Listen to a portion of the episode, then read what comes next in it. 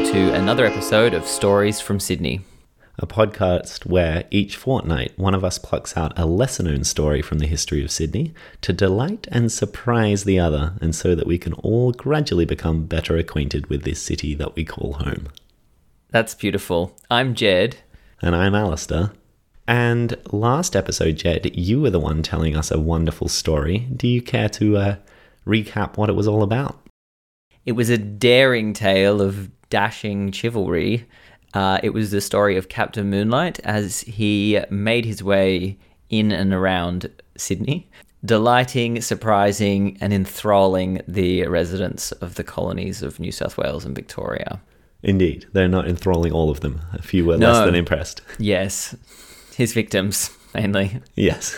But this week, Alistair, you have a story to tell me, and you did give me a clue last week. I recall fire. I recall some World War One references that were uh, obvious enough for me to land them. Exactly, Jed. You were right on the money with your guesses last week, so I thought we would just launch straight into it this week. But before we do, I would like to acknowledge the Gadigal people of the Eora Nation, uh, which is the land upon which today's story mostly takes place. It's a Sydney centric, CBD centric story this week.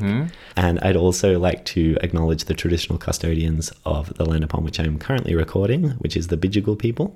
And in my case, it's the Darawal people, uh, as I've recently relocated to Wollongong. I think you're on a record of different recording locations right now, yeah. never in the same place. We'll see. There's still a few to go this season. I also re- just remembered, Alistair, a certain lolly shop involved in this story that I'm looking forward to having the tale make its way around to. Yeah, and amongst all the other stuff, I'm trying to get some lollies into the story too. We'll see how it goes. It's a jam packed. I'm a bit intimidated. The political story was maybe biting off more than I could chew because uh, turns out I don't know anything about the history of politics in Australia. It was all a surprise to me. Excellent. All right, so our story today is indeed about the World War One era, and particularly tensions within working class politics in Sydney and Australia more broadly. So, to kind of set the backdrop, uh, by the outbreak of the First World War, organised labour in Australia had over 50 years of significant achievements under its belt. And in the latter 1800s, uh, Australia was considered a workers' paradise of sorts, at least in comparison to many other nations. Okay. Yeah. the eight hour working day had been uh, one of the largest achievements of many labour unions uh, within Australia. The slogan of eight hours labour, eight hours recreation, and eight hours rest had been formulated as early as 1817. And this aspiration came to prominence in Britain during the 1830s, 40s, and 50s during the Chartist movement. But it was really when these kind of radical, out there ideas about only working eight hours a day made their way over to Australia that some really enormous achievements were made quite quickly. Mm-hmm. Um, so, traditionally, Melbourne is uh, famous for winning the eight hour day amongst the first places in the world. When in 1856, stonemasons working on the quadrangle at the University of Melbourne down their tools, walked off the job, and insisted on an eight hour day without loss of pay, which they were granted by uh, the government, and that was then extended to all labourers employed on public works. So, quite a broad ranging victory there. There'd only been 20 years of Melbourne by then.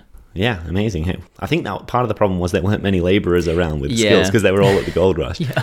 yes, okay. Nothing like the uh, the leverage you get with the gold rush. Yeah, so the famous uh, eight hour day monument in Melbourne uh, memorializes this. But what many people don't know is that Sydney also has a little bit of a claim to history here because actually some stonemasons in Sydney had also won the right to an eight hour day uh, somewhat earlier in the same year. And that was on a couple of different uh, sites that the strikes took place, which won them that right. But amongst those was the construction of Tooth's Brewery on Parramatta Road at Broadway, which is that uh, huge brewery complex that now has, I think it's Rest called One peace. Central Park with the massive hanging gardens, the big glass Yeah. uh, apartment block. The Abercrombie at one end and the Clare at the other. Exactly. Yeah. So I didn't know that. Uh, yeah, played a role in uh, the early history of the eight-hour day in Sydney. Um, but this is much lesser known because it was only winning the rights for stonemasons specifically, and also they had a subsequent loss in pay. It was kind of proportionate to the amount of hours they were working, so it wasn't such a a broad and a ranging victory as in Melbourne. On a mostly unrelated aside, my dad used to deliver beer from that brewery, and you'd get a free beer on the way out. Huh. after you picked up a load of beers. Delightful. Um, and there was a whole pub just for workers. So even well into the 20th century, I think they'd made sure to keep and potentially even improve on their working conditions. yeah, nothing like a beer when you pick up the delivery. For a long drive, Need one for the road. Very nice. Uh, so it's actually, I also never fully had looked into it. It would have taken just some simple Googling. But this is also why uh, Labor Day is on very strange dates in Australia and different dates in Sydney and Melbourne or Victoria and New South Wales. They're celebrating these early victories of the stonemasons, which were on different dates. And that's remained the same way all the way to the current day when our Labor Days are on different days and also not on May the 1st, which is kind of International Workers' Day in many other places in the world. probably just because the Americans cooked it up. Uh, the, the May the 1st. I don't know. Some Imperials. Uh, it's also a long story. It was yeah, it was one of the kind of international meetings. I think it was only in 1890, or it was it, it was much later actually that that date was set upon as a day to agitate for, amongst other things, the eight-hour day. But as we know, the stonemasons in uh, Australia had won that right long ago, and they were they'd been celebrating for decades. Is this like the f- stonemasons is in the Freemasons, or is this just some people who were cutting stone? No, this is quite literally people who are very good at cutting sandstone. I imagine. So nothing to do with all those Masonic halls that I'd love to know more about. No, we, that will have to be another episode. Okay, uh, these okay. people were just very skilled, well organized, uh, knew that they had a craft that uh, untrained, unskilled laborers couldn't do in the way that they could. And they knew they were in very high demand due to the influx of wealth and the construction boom brought around by the gold rush. Mm-hmm. Um, so, not only were these significant achievements made through direct industrial action, uh, but working class interests were also making significant inroads into democratic politics, uh, this time in the form of the Australian Labor Party, which is the oldest political party in existence in Australia today. And why does it have no U? Uh, yeah, I did look into that briefly. It's I can't quite remember the details, but it's not that interesting in the way. I, I can't remember. Okay. Carry I on think then. at the time spelling rules were looser and they just happened upon it. There is a story. Uh, anyhow, doesn't come into the ours though. I should preface this by also acknowledging that I'm not particularly well versed on many things in Australian politics, including why Labor doesn't have a U. And looking into it, things get got quite complicated in the first years after Federation. Uh, so it seems to me, at least, that the history of other political parties in Australia can kind of be read as a succession of mergers in opposition to the Labor Party and the gradual accumulation of disgruntled splinters from the Labor Party who just seem to be continuously swelling the ranks of the opposition. Interesting. So we'll see this theme continue in our episode today. Uh, but to set the stage, the Labour Party was a trailblazer in the global context, uh, again, uh, in that it formed the first ever Labour led national government in the world in 1904, though this was as a minority government with support from Alfred Deakin's Protectionist Party. So, this early alliance between Labour and the Protectionist Party was opposed by the other of the three big parties uh, years after Federation, which was the Free Trade Party. Uh, but the Protectionists and the Labour Party managed to establish firm tariff protections of Australian industry and also put in place the White Australia policy. Yeah, I guess that's a form of protectionism. Yeah, and I, in a way, organized labor was always looking to restrict the number of laborers mm. in the kind of working pool so that the workers could demand higher wages and yeah, we're in a better position. Um, so they were on board with that, though as that became entrenched, both the White Australia policy and firm tariff protections, and that kind of became the de facto standard, the protectionist party kind of began to dwindle in support because people kind of felt like, well, they've, they've done their thing. And increasingly, Labour was sweeping up seats from this protectionist party. Uh, so, seeing where this was headed, the uh, Free Trade Party decided to ditch their old moniker completely, rename themselves the Anti Socialist Party, and encourage the protectionist party to switch sides and join their ranks. And is this a federal? Are we talking federally or in the state? Because I guess we've jumped across from colony to state somewhere in here. Yeah, so this is, uh, we're talking federally in the, early years of the 1900s here. I stick mostly to federal politics in this episode because we end up talking about conscription as well. Uh, so more kind of federal issues. We might get to talk about Edmund Barton. We might, though I don't think we will. Um, this this uh, alliance between the Protectionist Party and the former Free Trade Party seems amusing to me because they were literally named after their diametrically opposed views on foreign trade, and then came together. But this didn't stop them, and so they formed in 1909 the Fusion Party. Well, that was the kind of that wasn't really their name. That was the uh, Oh. common name given to them. They actually called themselves the Commonwealth Liberal Party, but that is confusing because they're only a kind of distant forefather of the uh, Liberal Party that we know today. Uh huh. Um, and it was still a kind of loose agglomeration of uh, politicians, so people tended to just call it the Fusion Party. Um, however, nothing was to stop the march of Labour at the next election, and in 1910, the Labour Party won the federal election and formed the first ever majority Labour government in the world at the national level. So, going into the war, we've got a strong Labour movement and a Labour political party that has won kind of un- unprecedented elections and has a huge amount of strength uh, in the federal parliament. And a fusion of opposition. and everyone else just kind of desperately scrabbling to form the opposition to them. Yeah. Uh, so we'll get to the war now. So after Britain's declaration of war with Germany in August 1914, uh, although Australia was drawn into the war as part of the Commonwealth, the nature and extent of their involvement were really matters for local decision. And as we both know, enthusiasm and fervor that greeted the war was enormous. And so, to begin with, the involvement was uh, kind of huge amounts of people rushing to the barracks to try to enlist so that they could get overseas. Uh, but this initial enthusiasm, as we also know, was only surpassed by the misery and death that the First World War ended up bringing. And that was was that my story in Central, where they were after the barracks in um, Liverpool. Yes, so we have talked a little bit about this period as well. It seems to be a wild period um, with the Battle of Central, Station when, yeah, some disgruntled uh, soldiers on a camp around Liverpool, yeah, uh, took their displeasure onto trains and headed to Central Station where they had a kind of armed standoff with police and went rioting, right? And burnt down stores belonging to non-white Australians, as I recall. Uh, that might come in a little bit to this episode, the feelings about foreigners. But the uh, disgruntlement within the soldiers isn't necessarily a, a major theme. We're talking more about people who were opposed to the war effort completely and wouldn't even, weren't even signing up. ah, the old white feathers. Yeah. I feel like that's one of the things you learn at school, right? That Yeah, women be. gave you a white feather if you didn't uh, didn't sign up to fight. Yeah, so I didn't realize that there was quite such vociferous uh, opposition to conscription. Uh, so anyway, this is all foreshadowing what's to come. Australia was in the middle of a federal election as the First World War kicked off, and the enthusiasm for the war was kind of spread equally amongst the, this new Liberal Party and the Labour Party, and it certainly didn't seem to hold the Labour Party back because they won another um, election in the federal parliament with an outright majority in both houses.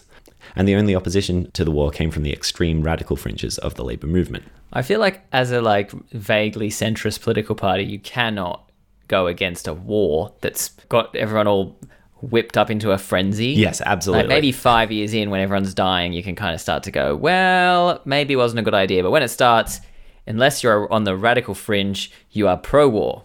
Yeah, and this was a wildly popular war when it first kicked off amongst all of the combatants involved uh, on on either side. yeah, people were very enthusiastic about it. So absolutely, this isn't this is kind of to be expected in the context of World War One that that all mainstream Finally, politics a huge war. just what we've been waiting for. Yeah, no, I think that was generally the sentiment. Um, so the industrial workers of the world, popularly known as the Wobblies, and I can't tell you why that is because no one is quite sure why that is, but we'll just Oh, call them the Wobblies from We're now not on. talking about all of the industrial workers of the world. Uh, no, we are not talking about all of the industrial workers in the world. that would be a lot of people. Uh, and as much as the uh, political grouping or movement known as the IWW, or Industrial Workers of the World, would like it, they were not all members of the uh, Wobblies. the Wobblies. Uh, but the Wobblies were just such a fringe group opposing the war in Sydney. And at the declaration of war, their pamphlets read If the politicians of Australia want war, let them take their own carcasses to the firing line to be targets for modern machine guns. Don't become hired murderers. Don't join the army or navy. And how was this received? Well, mostly it just fell on deaf ears, to be honest, at first. People weren't that interested in it. There was a lot of enthusiasm for joining the effort, and the government didn't actually really have to have a recruitment campaign at all because the uh, campaign ran itself, if you will. Uh, so the Wobblies didn't make much impact to begin with. But I imagine you're probably wondering a little bit about them since they seem to have been so prescient about machine guns and how much damage they would do in modern warfare. They were building the bloody things. Yeah, they, they've seen them in the factories. They know what damage they can do, and they're not getting involved in the war.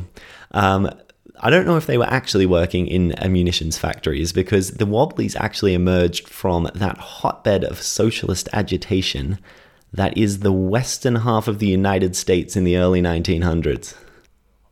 Yeah. Not what I'd consider a hotbed of socialism these days, but apparently. oh, it, it's actually the case. I assumed you were just making fun of the western half of the United States. Uh, it was a little, but no, it's genuinely the case. This is where this um, fairly Okay. influential and significant uh, radical socialist movement uh, came from. Uh, there were apparently really horrific conditions, particularly in the mines um, of these kind of newly established uh, states uh, and territories in the west of the United States. And this had really established a revolutionary working class consciousness in these states. And that kind of came together in the Wobblies, uh, which I think was established in about 1905, early 1900s, in Chicago. Probably in the eastern half of the United States. Chicago. I'd say so. Yeah, it was kind of a gateway to the West, in it. But don't let that hold you back. No, there are a lot of um, a lot of the activities were based in Arizona, Wyoming, yeah, New Mexico, stuff like that. So just that I guess if you need a good headquarters, you need a significant city. Chicago was the one. Um, anyhow, the Wobblies promoted the concept of one big union. Uh, so they opposed the status quo of separate unions for each craft or profession uh, with each profession banding together to negotiate better conditions within their particular industry. Um, and they were much more interested in the idea of all workers, both skilled and unskilled, and from all industries, uniting to form one big union. And they could use their collective power to then overthrow the system of wage labor once and for all with one big strike. Mmm. Big ambitions. Uh, so until that day came, though, because it is quite a grand ambition, the Wobblies were very much interested in using direct industrial action uh, rather than political avenues to achieve better conditions for the working class. Alongside strikes, they also advocated go slow, uh, which was working less efficiently than capacity. And industrial sabotage, even. So, uh, this would include underservicing machinery, kind of purposefully breaking things a little, all kinds of things like that as negotiation tools in industrial disputes and political disputes. Uh, they had branches all around the English speaking world and a headquarters in a small headquarters in Sydney, uh, where they had a small printing press. And it was at this printing press that first got them in major trouble during the war, as in mid 1915, as war raged on, the secretary of the Sydney branch of the Wobblies uh, and editor of their newspaper Direct Action, Tom Barker, plastered an infamous set of posters around Sydney entitled To Arms, and the poster read, Capitalists, parsons, politicians, landlords, newspaper editors, and other stay at home patriots, your country needs you in the trenches. Workers, follow your masters. Ooh. Was it like largely seen as satire, or was it seen as like Yes. a vaguely genuine call to patriot causes? Well, actually, your question there is, is an amusing one because it's going to come up in just a moment. The government was not amused by this, uh, what was seen as a satirical uh, poster, having a go at all of the uh, public figures who were encouraging people to join in the war when they themselves are staying at home. So, uh, Tom Barker was arrested in early November under the New South Wales War Precautions Regulations for publishing a poster which was prejudicial to recruiting. Uh, his defense in court comes back to your question, Jed. Excellent. I found it quite amusing. He he freely admitted to having published the poster. He was happy to say that that was him, but he pointed out that it quite clearly was designed to stimulate recruiting, encouraging the wealthy and powerful to join the war effort, and suggesting that workers merely follow them in their tracks. Brilliant. Excellent. I thought so too. Uh, sadly, the magistrate was not impressed and sentenced him to six months in prison. How? There was a foolproof defense. I feel like it was a very Jed defense. But sadly, that doesn't stand when you've got a conservative magistrate just Ah. looking down his nose at you. I'm going to have to get some legal advice about this decision. Yeah, well, Barker got some legal advice as well and actually got the decision overturned on appeal, I think for some quite boring legal technicalities that we won't get Excellent. into, not to do with his excellent defense. But this didn't stop him from continuing to publish cartoons and posters urging people not to go to war. By the middle of 1916, he found himself sentenced to 12 months hard labor for another poster critical of recruitment and the war effort. Mm-hmm. Uh, so, outraged, the Wobblies published a call to arms in direct action. Uh, we are determined that Tom Barker shall be freed. We will use any tactic, adopt any weapon, do anything in our attempt to release our fighters for freedom. We are desperate men, and no one knows what may happen if the powers that be do not relax. It seems strange that they're so worked up about what this one guy. Yeah, they're um, a very loyal and passionate group who uh, strongly felt that any injury to any single worker was an well, injury to all workers. So, uh, in all of their defenses of um, individuals who were kind of picked out as political targets and made an example of, they really rally around them and make it into a big issue that they want the entire working class to take up as their And own. do we have any conscription in this war, or is it just um, social pressure and also the uh, shutting down of any free speech on the issue? At this point, we do not have conscription. We will get to that fairly soon. Uh, so at this point, it's just exactly as you were saying. It's a recruitment. So at first, you don't need much recruitment. Then, as people start to come hear stories of uh, horrific maiming and terrible conditions and all of that on the in the trenches on the Western Front, you know, recruitment starts to slow up a little bit. And so then there's a concerted push from the government to encourage people to sign up. And yeah, as you said, a big clamping down on free speech, uh, which is critical of uh, the war effort and critical of recruitment. And does anyone care about him getting jailed outside of the union movement? The Wobblies are a fairly fringe group. Okay. So at first, I would say that, you know, people who went to their talks at, at the domain and that, you know, listen to the orators on street corners and were interested in those radical politics, yeah, they would have cared a lot. But I think in the grand scheme of things, they might not have had the press coverage and general exposure that they would come to have throughout our story today. So, almost a month after Tom Barker was committed to jail, uh, a fire broke out at a warehouse full of copra on the harbour foreshore, and the warehouse was completely destroyed. A fortnight later, a manager at Mark Foy's store, which still stands today, you know the one, found some smouldering cotton waste near the silks and linens in his department. A week later, the interior of Winn's department retail store off Oxford Street was severely burnt, although the building still stands today, housing a co working space and is on the corner of Liverpool Street and uh, the eponymous Winn Lane. Uh, which is kind of directly behind Oxford Street. I think it's more or less behind Oxford Arts Factory. I don't know if you know the building. Yeah, it used to have an entrance off uh, Oxford Street along a long corridor or set of stairs, I believe. Ah, okay. Still used for working. Uh, yeah, the building still stands, and it's kind of you know one of those modern Stand up desks, coffee makers, rolly lagers in the fridge. Vending machines full of kombucha, Yep, exactly. exposed brick. Yes, definitely a lot of exposed brick. Definitely a brick building. I'm sure they make full use of it in the interior. Uh, so, a few days after this fire in Winn's department store, the confectionery factory of James Stedman Limited on Clarence Street was also completely gutted by fire.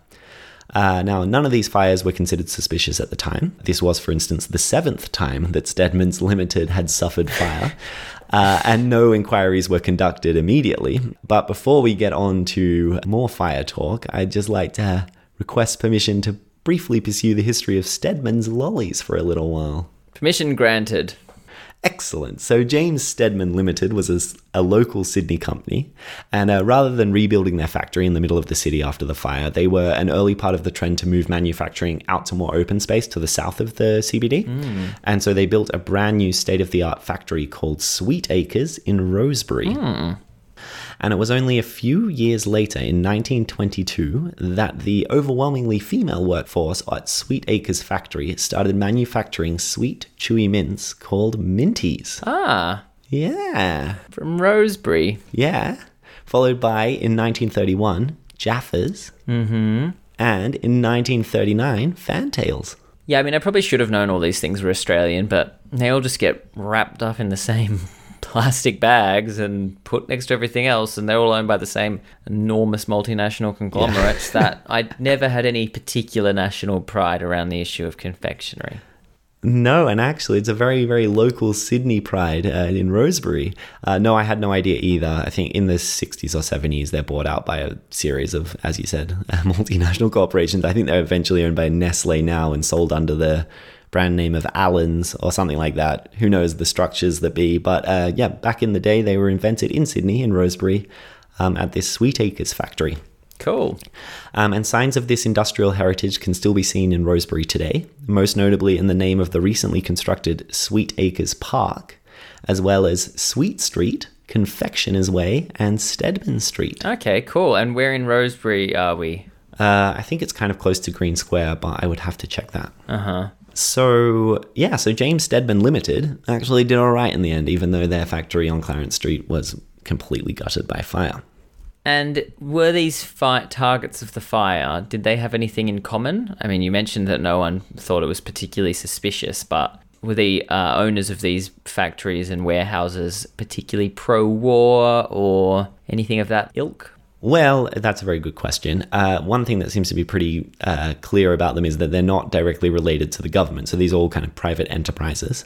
So if it was a way of pressuring the government to release Tom Barker, it seems a somewhat roundabout way of doing it. Having said that, the insinuation later on and then the court proceedings that followed claimed that this was a clear attempt to strong arm the capitalist class and the government into releasing Tom Barker and uh, relinquishing pressure on the recruiting effort and things like that, so that it was that they were politically motivated fires.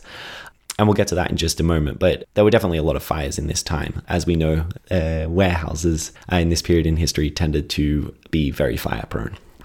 Yeah, just about every city worth its salt has a great fire from the early years of the 20th century. Yeah, yeah, exactly. It's kind of par for the course. However, only three months into his 12 month sentence, Tom Barker was released from jail with little fanfare in early August 1916, uh, when the Governor General stepped in and decided to reduce his sentence. But little more was said about this, and I don't, to be honest, know that much more about it. However, again, this will be come to be seen as suspicious in the uh, upcoming arson trial. He was sorry, I missed that. What was suspicious? Tom Barker's put in jail for a year, 12 months for uh, this these posters that he's putting up. A couple of fires happen, and then his sentence is reduced to three months, Okay. and he's released. Uh huh. Yeah, I mean, it could have just happened because they thought it was a little bit outrageous to jail someone for 12 months for publishing People are always posters. getting released early because there's not enough room Yeah, to keep everyone in prison. Yes. Also, one of the tactics of the Wobblies apparently was to literally just fill the prisons by they would never pay fines if they were convicted. They would just choose to go to prison, and they hoped that if all working class people who were convicted of crimes related to opposing the state just all went to prison, their prisons would be completely overflowing, and it would no longer be a viable way of punishing people. Hmm. Anyhow, that's a bit of an aside. So, Tom Barker had only been in jail for three months, uh, but a lot had changed in that time, and tensions were continuing to rise in Sydney. So, the Labour Prime Minister, Billy Hughes, had returned from his trip to the war front and to Britain, where conscription had been introduced. And he returned determined to introduce conscription in Australia, vowing that the soldiers on the front would not be abandoned. Over the previous year, and particularly in his absence, however, large swathes of the grassroots labour movement had hardened against conscription, and party and trade union conferences overwhelmingly declared their opposition. It's hard to imagine a labour movement could possibly justify supporting conscription. Yeah, this is going to be the the thing that ends up actually splitting big parts of the labor movement is the kind of call to patriotism and getting stuck in and defending Mother England in the war and doing the right thing by Australia, and versus uh, yeah, sending working people off to to die against their will. So that it definitely became a massive uh, issue Right, it was almost like a separate issue to your standard political partisanship of the day. Yeah, so we, yeah, exactly. Within the labor movement and people who were broadly kind of aligned in wanting better industrial conditions for workers, there were very differing opinions on the role that Australia had to play in the war. And was that true of the capitalists? Uh, I tended to go with the uh, oblivious assumption that they were all really into it. Uh, I can't say for sure. I know that at the outbreak of war, one of the Hordern patriarchs from the Hordern Pavilion and Hordern department store fame uh, declared enthusiastically in a in a newspaper ad that he was going to offer himself up for the war effort, but also his bevy of uh, fancy sports cars. Okay, what use were they? Well, I'm not quite sure what use they would have been, but that was the kind of fervor that was going on, you know. Right.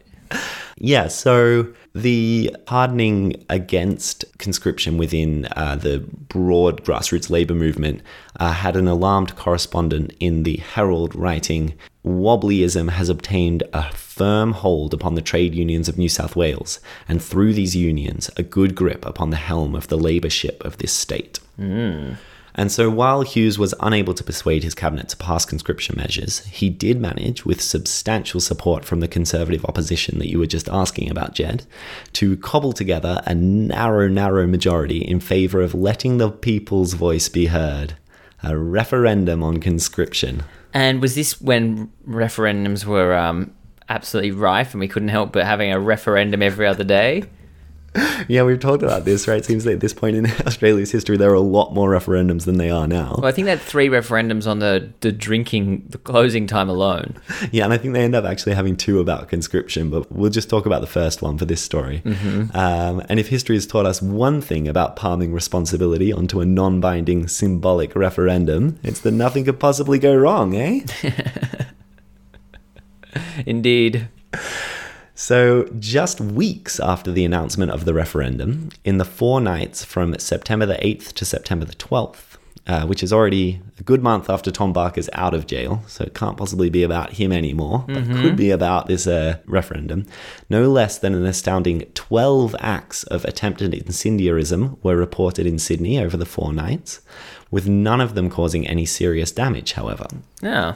Yeah, so The Sun reported it's thought that the chemical is the same as was suspected as having been used to start a couple of fires that did serious damage in the city several months ago. So the papers are starting to come around to a conspiracy. Even if the one isn't there. Well, uh, quite soon, less than a month later, proceedings against 12 members of the Wobblies charged with treason took place. Is treason still a law? Uh, I believe so. Oh. Always associated with monarchies, which I guess we are. So carry on. Uh, and on November the 20th, 1916, uh, the trial had begun of these 12 members. Uh, so the case against the Wobblies was heavily played up by Prime Minister Hughes, uh, who, as you can imagine, took this as quite a good opportunity to get some political capital and some good press, with some wild arsonists trying to bring down the city being quite a good uh, call card to convince people that conscription was the right way to go. Makes perfect sense. Uh, so Hughes uh, associated members of the Labour Party who were opposed to conscription with these saboteurs. And the New South Wales Attorney General even gave an infamous speech in Sydney in which he read out a classified IWW membership list that had been seized for the purpose of the trial. Uh, so he got hold of that and then laying heavy stress on the considerable number of foreign names in the list, he read it out to a wildly enthusiastic patriotic audience who jeered and booed. And despite complaints about contempt of court and blatant public declarations of the guilt of men who were still awaiting trial, nothing was really done about these. Uh, So a politician read out a list of the members of the thing that was part of the trial. yeah, they got their hands on Jeez. it like a secret list of all the members, and he uh, read it out in public. Uh, this uh, list of members also ended up being used to fire members of the uh, Wobblies from roles within the public service uh, once they were found to be members of that organization. And when we say foreign names at this point in time, like what kind of names are we talking about? We're talking Germans, Germans and Okay. Austrians. Anyone with Uh-huh. a German sounding name. And I guess also, as you probably can imagine, in uh, Australia, anything sounding like vaguely Central or Eastern European, It's German. it's all kind of the same, innit? In cahoots with the Kaiser. So the Sydney Mirror wrote The public know who are behind the anti reinforcement campaign. They know that the IWW is dominated on the one hand by German money and German influence, and on the other by a gang of American and other foreign criminals who will stop at nothing to achieve their wicked ends. Murder, arson, forgery, smuggling, all the crimes on the calendar. Very nice. Another paper headline The Kaiser and the IWW want you to vote no.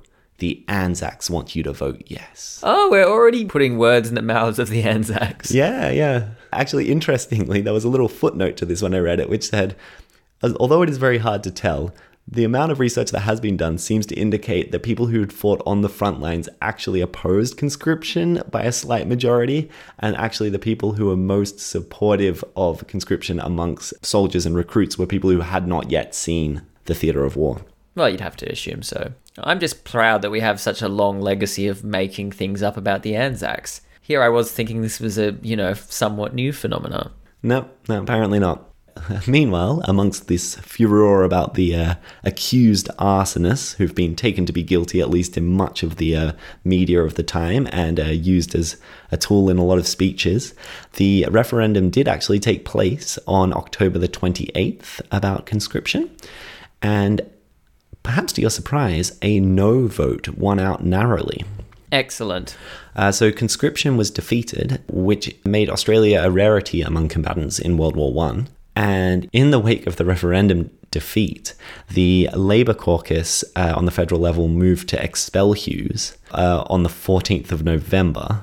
But he uh, preempted them by resigning, along with 23 of his supporters, to form the National Labour Party. Ah. Yeah.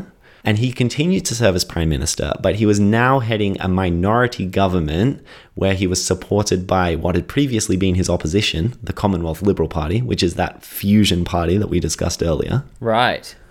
And then those two parties, that is this fusion party and his new National Labour Party, they merged together to become the Nationalist Party of Australia. And it was this party which ended up winning the 1917 federal elections with Hughes at the helm. Wow. A stunning swing from left to right for Prime Minister Hughes. He's a modern day Mark Latham. Yeah, he's gone all the way from one side of the spectrum to the other in a way.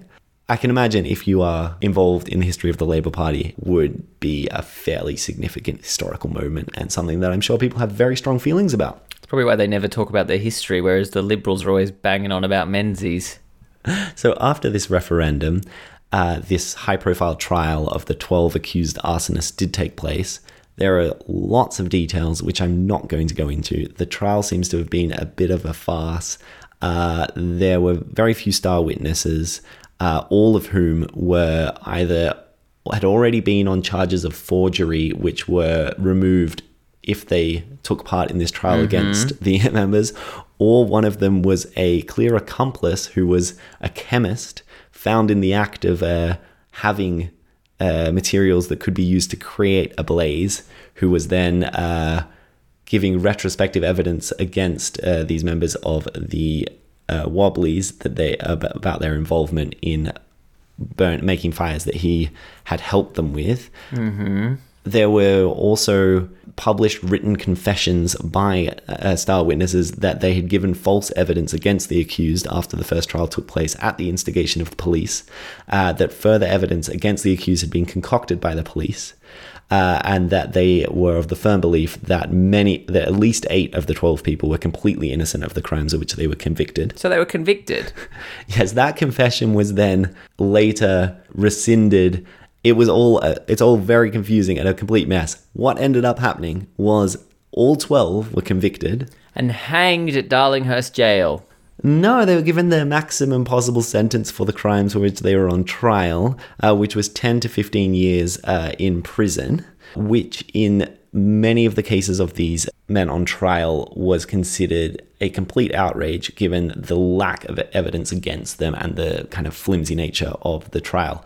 So I'm just going to take one example. One particularly famous case was that of a man called Grant. His last name is Grant.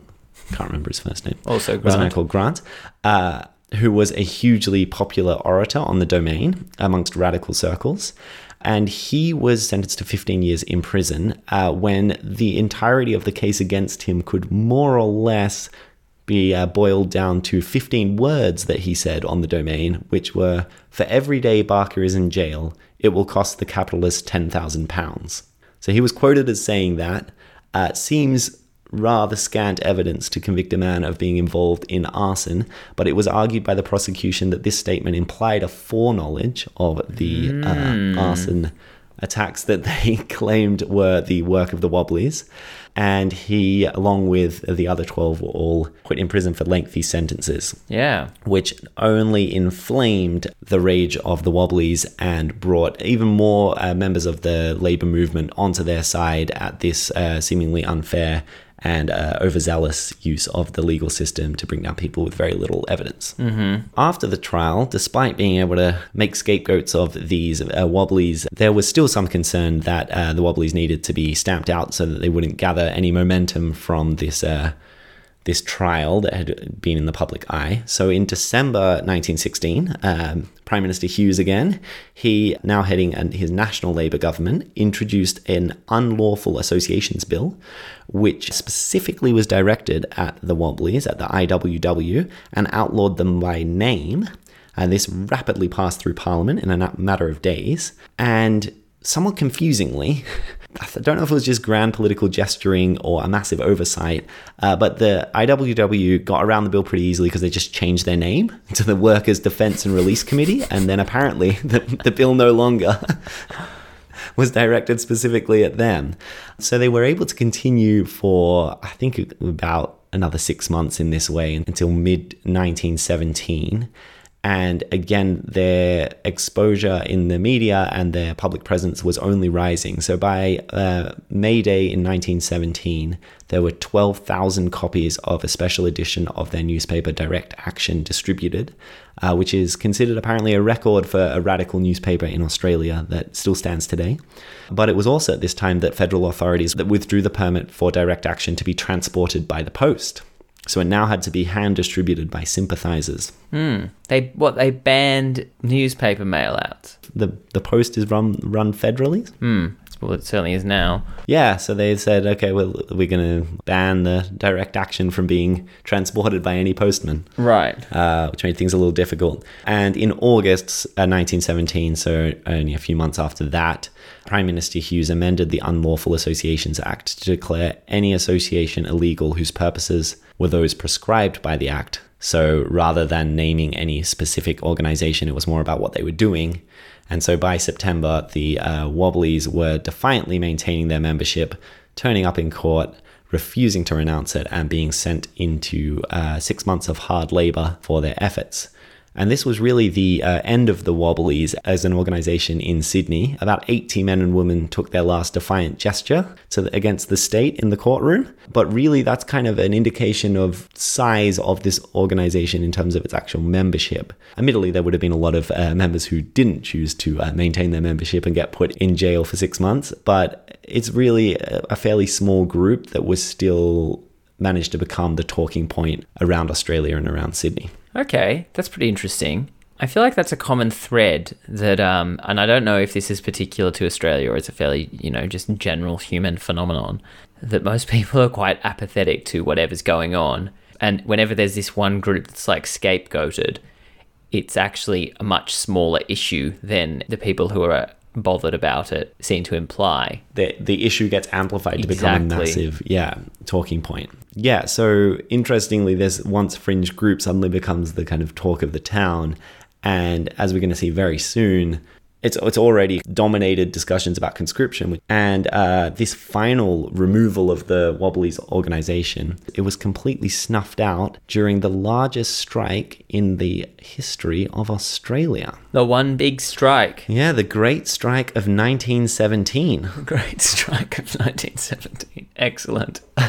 I take it by your laughter that this is not a strike that you're particularly aware of. No, I'm not, but I love the naming convention of the great X of year Y. Yeah, yeah. So I too was completely unaware of the Great Strike of 1917. I feel like this is definitely a point in history that's completely dropped off the radar for most Sydney siders. Mm-hmm. But it was a very significant event at the time when a lot of these issues that we've already talked about came to an head even more.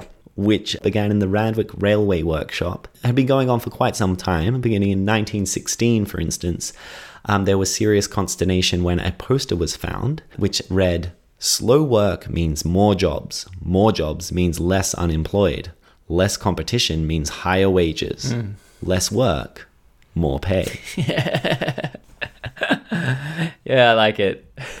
What was there doing with the, well, more importantly than all that, why was there a railway workshop in Randwick and how did it connect to Sydney's railway network of the day? Uh, so this is the railway workshop that infamously the trams were uh, burnt. Okay, at. trams. Yeah, tram yards, I believe, uh, which is now the site of Randwick TAFE. Mm-hmm. And I think also there's a bus depot. There is. And a couple of other things around there. That whole area was a large tram workshop. Okay. Uh, even though IWW membership lists seized during the trials um, had been used to fire or remove from service known members of the IWW in government jobs, their advocacy of go slow and direct action had kind of found broader sympathy within non members and the labor movement in general.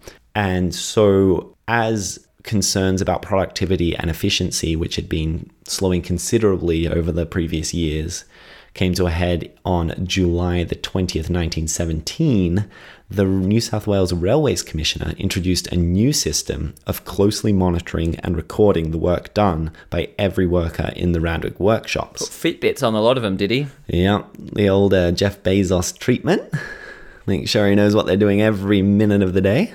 And as you can imagine, Jed, the workers were none too pleased with this new measure, and within two weeks, this proposed change had been roundly rejected, and the workshop employees all came together to strike.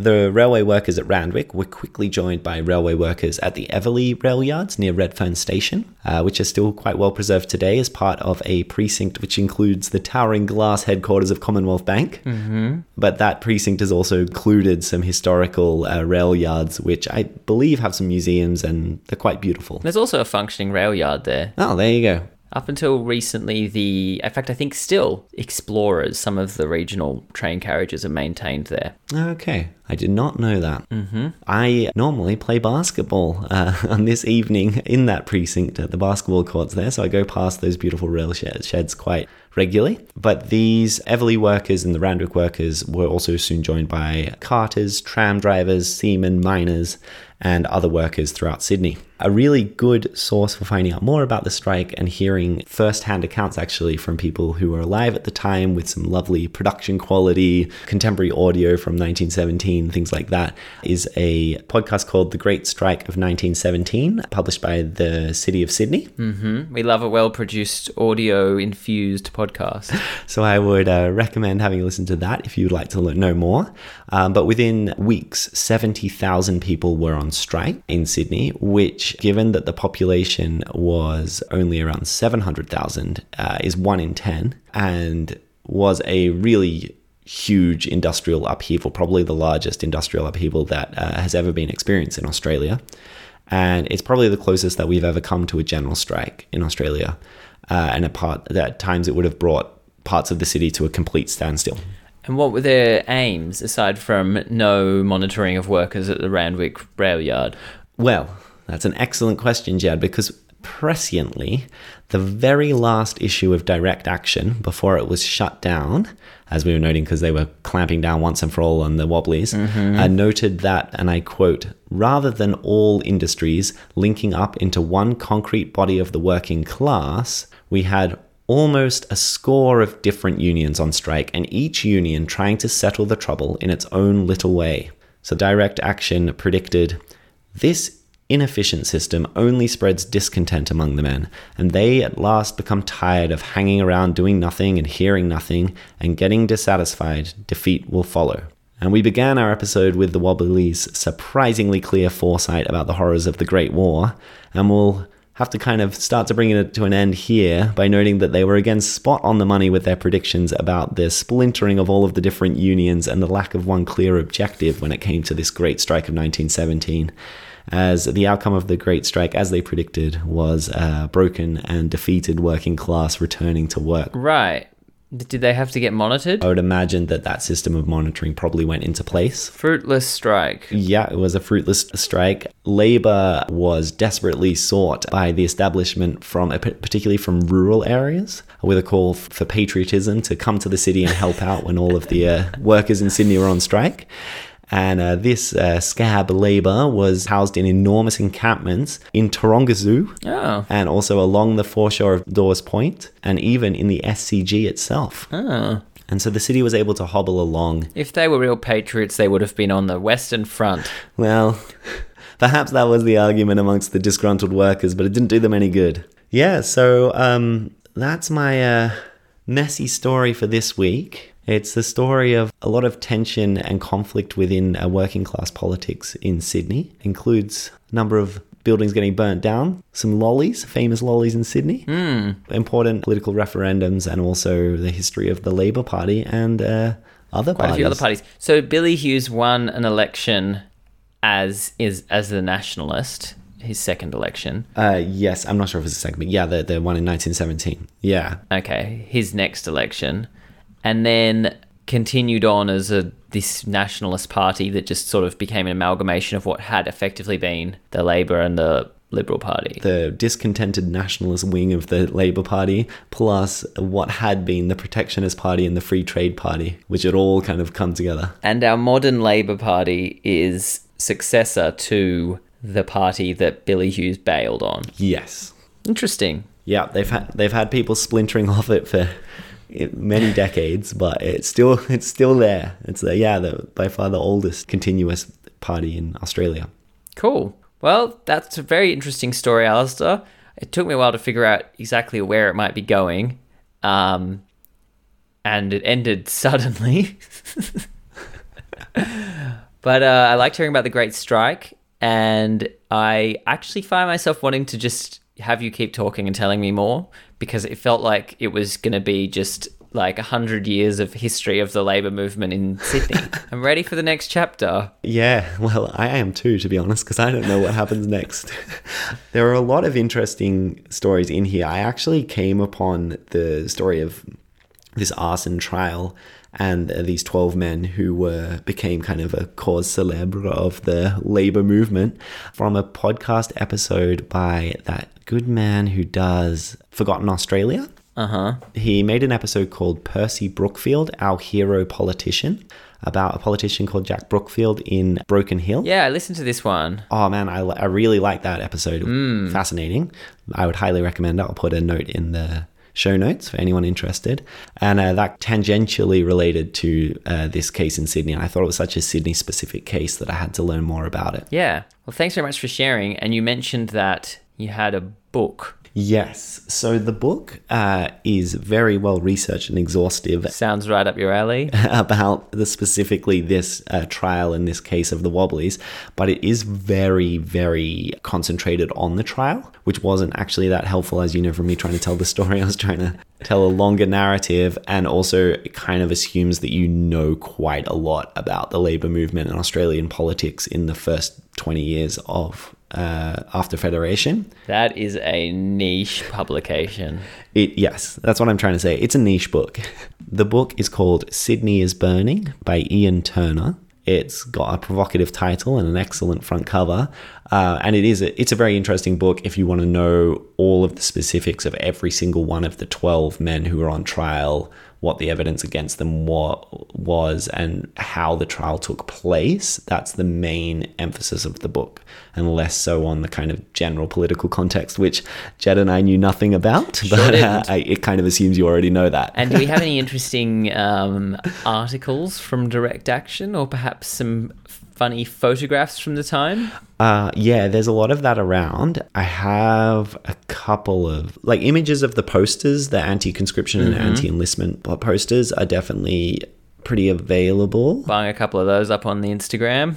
Yeah, um, we will. I'll be able to put some together, and I'll link some uh, articles in the show notes as well, so you can have a look at some of these pictures of Excellent. yeah of the Wobblies and their their posters. And then again, if you're interested in the strike, there's the podcast episode from the city of Sydney. So there's quite a bit of information around all of this uh, out there if you're interested in knowing more. Cool.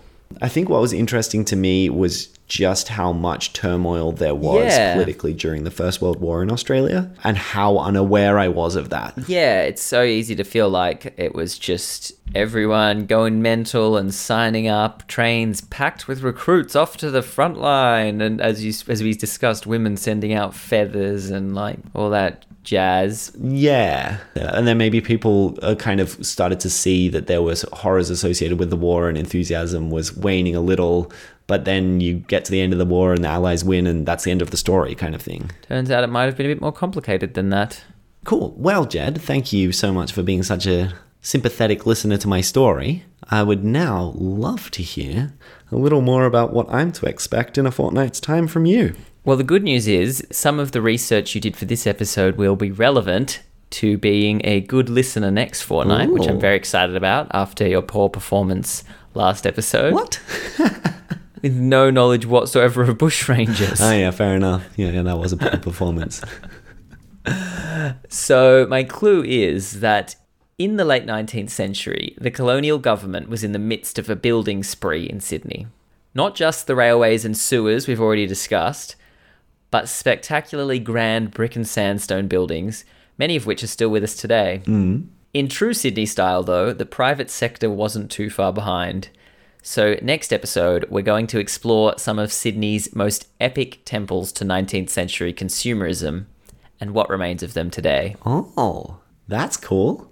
I'm excited for that. That's an. I feel like we haven't done an episode about buildings or uh, yeah edifices, construction, infrastructure for a little while. So I think we're- we're well due. We are, and you very conveniently named dropped a couple this episode. Yeah, yeah, yeah. So we're talking maybe department stores here. Well, we might cross into that territory. Can't say too much.